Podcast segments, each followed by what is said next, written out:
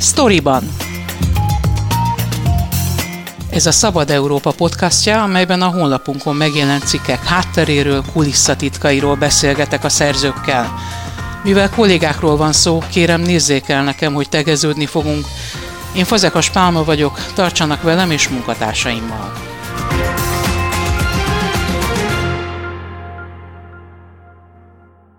Ha szülőként úgy viselkednék a gyerekemmel, ahogyan az állam viselkedik ezekkel a gyerekekkel, holnap után csöngetne a rendőrség, és azonnal elvennék őket tőlem, mondja egy gyermekjogi szakember. Míg egy másik gyermekvédelmi szakértő úgy fogalmazott, most van rajtunk egy őrületes fókusz, ha ezt nem használjuk ki, hamarosan összedőlhet az egész. Hetek óta uralja a hazai közbeszédet a kegyelmi botrány, miközben a parlamenti pártok egymásra mutogatnak, a leginkább érintettek hangját alig hallani, pedig a gyermekvédelmi szakemberek szerint a történet éppen arról szól, milyen elképesztő állapotban van a hazai gyermekvédelem, mennyire kiszolgáltatottak az abban nevelkedő gyermekek, és mennyire mellőzöttek az ott dolgozók. Bihari Ádámmal beszélgetek, aki szakembereket, dolgozókat és volt bentlakókat kérdezett arról, bentről hol látszanak a legnagyobb repedések a gyermekvédelmi rendszer falán. Egy nappal azután beszélgetünk, hogy a parlamentnek a tavaszi ülésszaka megkezdődött, és ez volt az első alkalom, amikor a miniszterelnök nyilvánosan beszélt a parlamentben a kegyelmi botrány kirobbanása óta. Megerősítette azt, hogy az egész gyermekvédelmi rendszert át fogják világítani, Elsősorban azokat, akik ott dolgoznak, életmódra, szexuális devianciára. A parlamentben mindenki igyekezett politikai tőkét kovácsolni ebből a történetből. Tehát ugye az ellenzék a kormánypártokra mutogatott, a kormánypártok az ellenzékre. Miközben az újságírók próbálják felfejteni, hogy valójában mi történik ezekben az intézményekben. Te is legutóbb volt gondozottakkal, illetve volt nevelőkkel és vezetőkkel beszéltél. Egyre hátborzongatóbb dolgok derülnek ki. Ez látható volt, csak nem foglalkoztunk vele, mert nem akartunk valahol vele foglalkozni foglalkozni, vagy pedig eh, nem tud róla egyáltalán a társadalom, hogy mi folyik ezekben az intézetekben. Neked mi a benyomásod egy-egy ilyen beszélgetés után?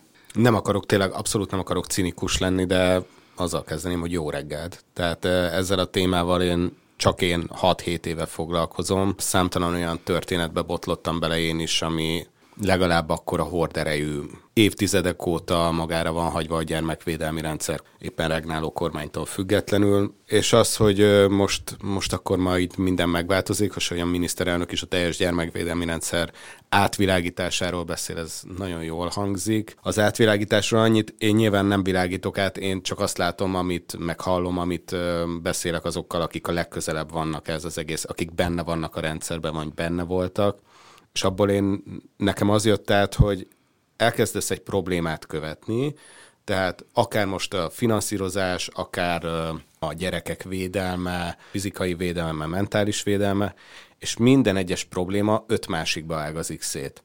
Ez egy fekete lyuk. Ez egy vége láthatatlan probléma halmaz, tehát ezzel valamit kezdeni, az nem úgy fog kinézni, hogy átvilágítjuk majd jövő héten, és akkor nem tudom, két hónap múlva majd kész lesz a gyermekvédelmi törvénycsomag, és akkor onnantól kezdve már minden rendben van. Ez évekbe fog telni szerintem. Nyilván én csak újságírói szemmel látom, nem szakmai szemmel, de innen úgy látom, hogy évek fognak eltelni, hogyha óriási az elhatározás, és tényleg most mindenki azon van, hogy itt változzanak a dolgok, akkor is évekbe fog telni. Viszont most van az a pillanat, és ugye ezt mondják a szakemberek, meg az ott élők is, hogy most öt percig rajtunk van a reflektorfény, most kell változni ennek az egésznek, különben vége soha nem fog változni, sőt összeomlik az egész. Van, aki azt mondja, hogy már összeomlott, igazából illúzió, hogy van még normálisan működő gyermekvédelmi szakellátás. Hát a szakemberek is azt mondják, igen, amit te, hogy ez egy nagyon lassan mozduló hajó, tehát években mérhető, amire egyáltalán látni lehet majd. Volt gondozottakkal beszéltél, illetve volt vezetőkkel, nevelőkkel. Tulajdonképpen arról beszélnek, hogy az, amire most rácsodálkozott a társadalom, az egy mindennapos történet, gyakorlatilag mindenki tud róla, néha-néha jelentik, amikor úgy gondolják, hogy komolyabb vizsgálat lehet belőle, de hallgatólagosan mindenki beleegyezik ebbe a helyzetbe.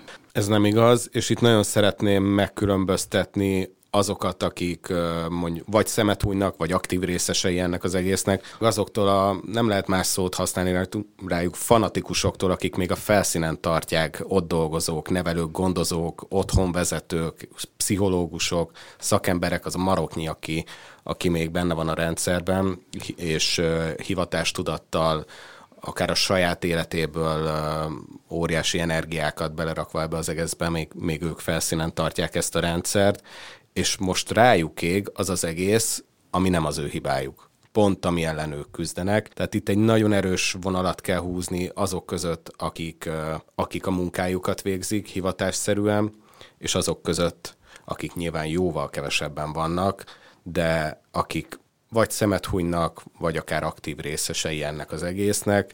Nem lehet általánosítani, hogy minden otthon ilyen vagy olyan, vannak nagyon jó otthonok, ahol tényleg szuper munka folyik, vannak nagyon rossz helyek, és vannak olyan helyek, ahol történnek jó és rossz dolgok is, tehát ez olyan, mint bármi más valószínűleg.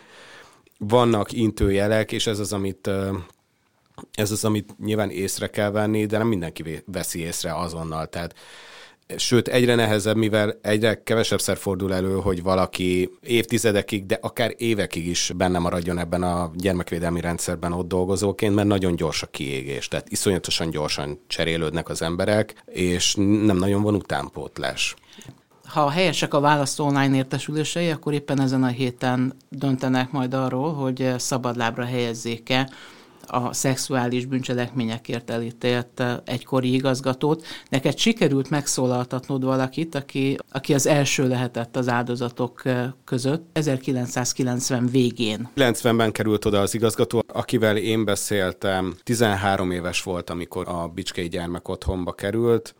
Ez ki is derül majd a cikkből, hogy egy elég problémás időszak volt számára, és a szülei úgy döntöttek, hogy az otthonba viszik, ami hetes otthon volt, tehát ez azt jelentette, hogy hétvégén haza lehet onnan menni, tehát a szülőkkel való kapcsolat megmaradt. Azt mondja, hogy már az érkezés után nem sokkal figyelmeztették, hogy Jani bácsival vigyázni kell. Kik figyelmeztették? Gyerekek? Gyerekek, igen, a többi bent lakó. Akkor még ezt máshogy fogalmazták meg, nem tudták, hogy mi az a pedofil, úgyhogy annyit mondtak, hogy Jani bácsi nem ezekkel a szavakkal homoszexuális. És megkapta ezt a figyelmeztetést, ugyanakkor ők sok balhéban benne voltak az ottani gyerekek, ezért gyakran majdnem rendőrségi ügy, vagy rendőrségi ügy lett belőle, és ugye az igazgató, a predátor akkoriban ezeket az ügyeket igyekezett elsikálni. Nyilván ebben nem csak az van benne, hogy ő majd ezért bármit várt, hanem az is, hogy minek kevesebb balhé legyen az otthonnal kapcsolatban. És akkor volt egy olyan alkalom, amikor ugye a cikkben Balázsnak hívom az áldozatot, és akkor Balást behívta az irodába, amihez tartozott egy ilyen saját lakrész is, és akkor mondta, hogy ott a fürdőkádam, és akkor fürödj meg, és rázárta az ajtót, elment, és aztán visszament, és, és akkor elkezdte fogdosni ugye az áldozatot, Balást, és őt is erre kérte vagy kényszerítette, ez igazából teljesen mindegy. Ez megtörtént, ezzel valamit kezdenie kell egy 13 éves gyereknek, aki még egy ideig utána az otthonban maradt, és voltak más esetek is, tehát volt nyilvánosabb eset is, amikor akkor sokat cigiztek ez a korosztály és hogy csempészték be a cigit az alsógatjájukba, és mondtam Balázs, hogy mindenki elől el lehetett rejteni a cigit, csak Jani bácsi elől nem. Ebben mindenki tudja, hogy, hogy vajon vagy az szerintem egyértelmű, hogy miért. És mivel vette rá a gyerekeket, hogy hallgassanak erről? Tehát például, akit te megszólaltattál, mit mondott neki? Ez annyira egyértelmű volt, hogy erről nem beszél az áldozat. Én is kérdeztem Balást, hogy mondott-e bármit, hogy erről aztán egy szót és azt mondja, hogy nem emlékszik ilyenre. Viszont annyira nem beszélt erről, hogy három évtizedig nem beszélt erről senkinek, ezért azt sem tudja, hogy a, akkor a kortársai közül bárki más is vált áldozattá hasonló módon, mint ő.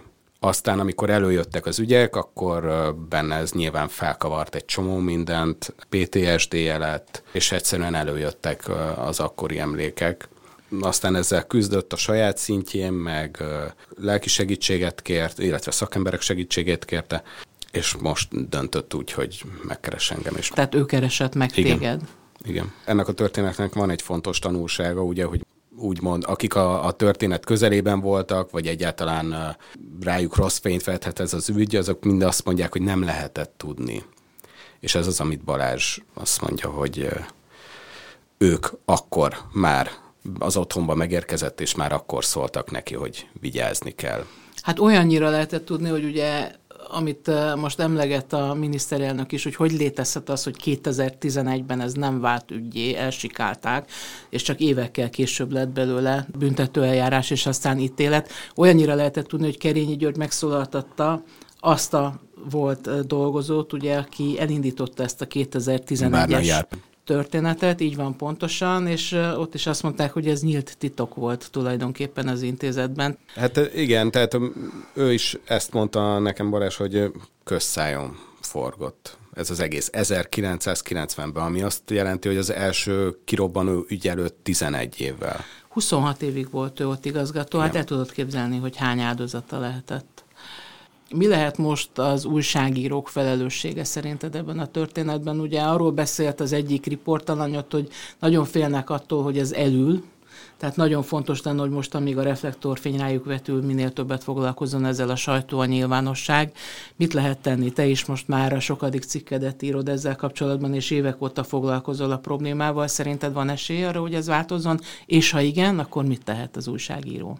Szerintem nekünk a felelősségünk itt több szinten is áll. Az egyik első, hogy nekünk is a gyerekek védelme az első. Tehát nem megyünk bele olyasmibe, hogy másoknak a traumáit öncélúan felhasználjuk, és ebből kattintásokat generálunk. Még egyszer mondom, engem megkeresett az áldozat, tehát itt nem arról van szó, hogy én mentem volna utána. Nagyon vigyázni kell tehát a gyerekek érdekeire Ugyanakkor az ő érdekük az is, hogy változzon ez az egész rendszer, erre pedig akkor van esély, hogyha a figyelem továbbra is ráirányul a gyermekvédelmi rendszer problémáira, tehát azokat a rendszerhibákat nagyon fontos feltárnunk, nyilván konkrét történeteken keresztül a leg, legátélhetőbb ez az egész az olvasó számára is. És talán ami még a mi felelősségünk, hogy tartsuk távol a politikát a szakpolitikától.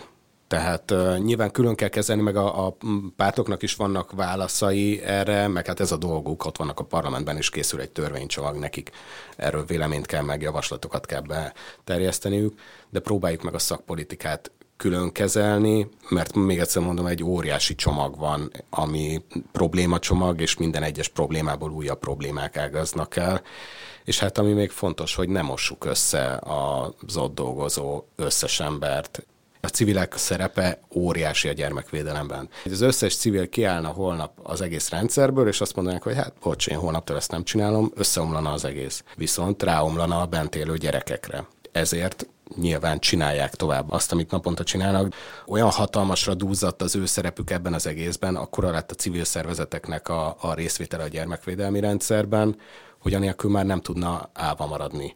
És nem, hogy könnyítenék a munkájukat, de, de még nehezítik. Tehát amikor tényleg ilyen benzinkuton kell találkozni, hogy tisztítószereket átadja az otthon vezetőjének, mert máshogy nem, mert nem lehet lepapírozni, meg az van az államilag fenntartott otthonokban, hogy minden rendben van, úgyhogy nem vagyunk rászorulva adományokra, vagy nem ilyen formában legalábbis, vagy ezektől nem fogadunk el, akkor azért elég nagy a baj, hogy még nehezítik ezt az egészet.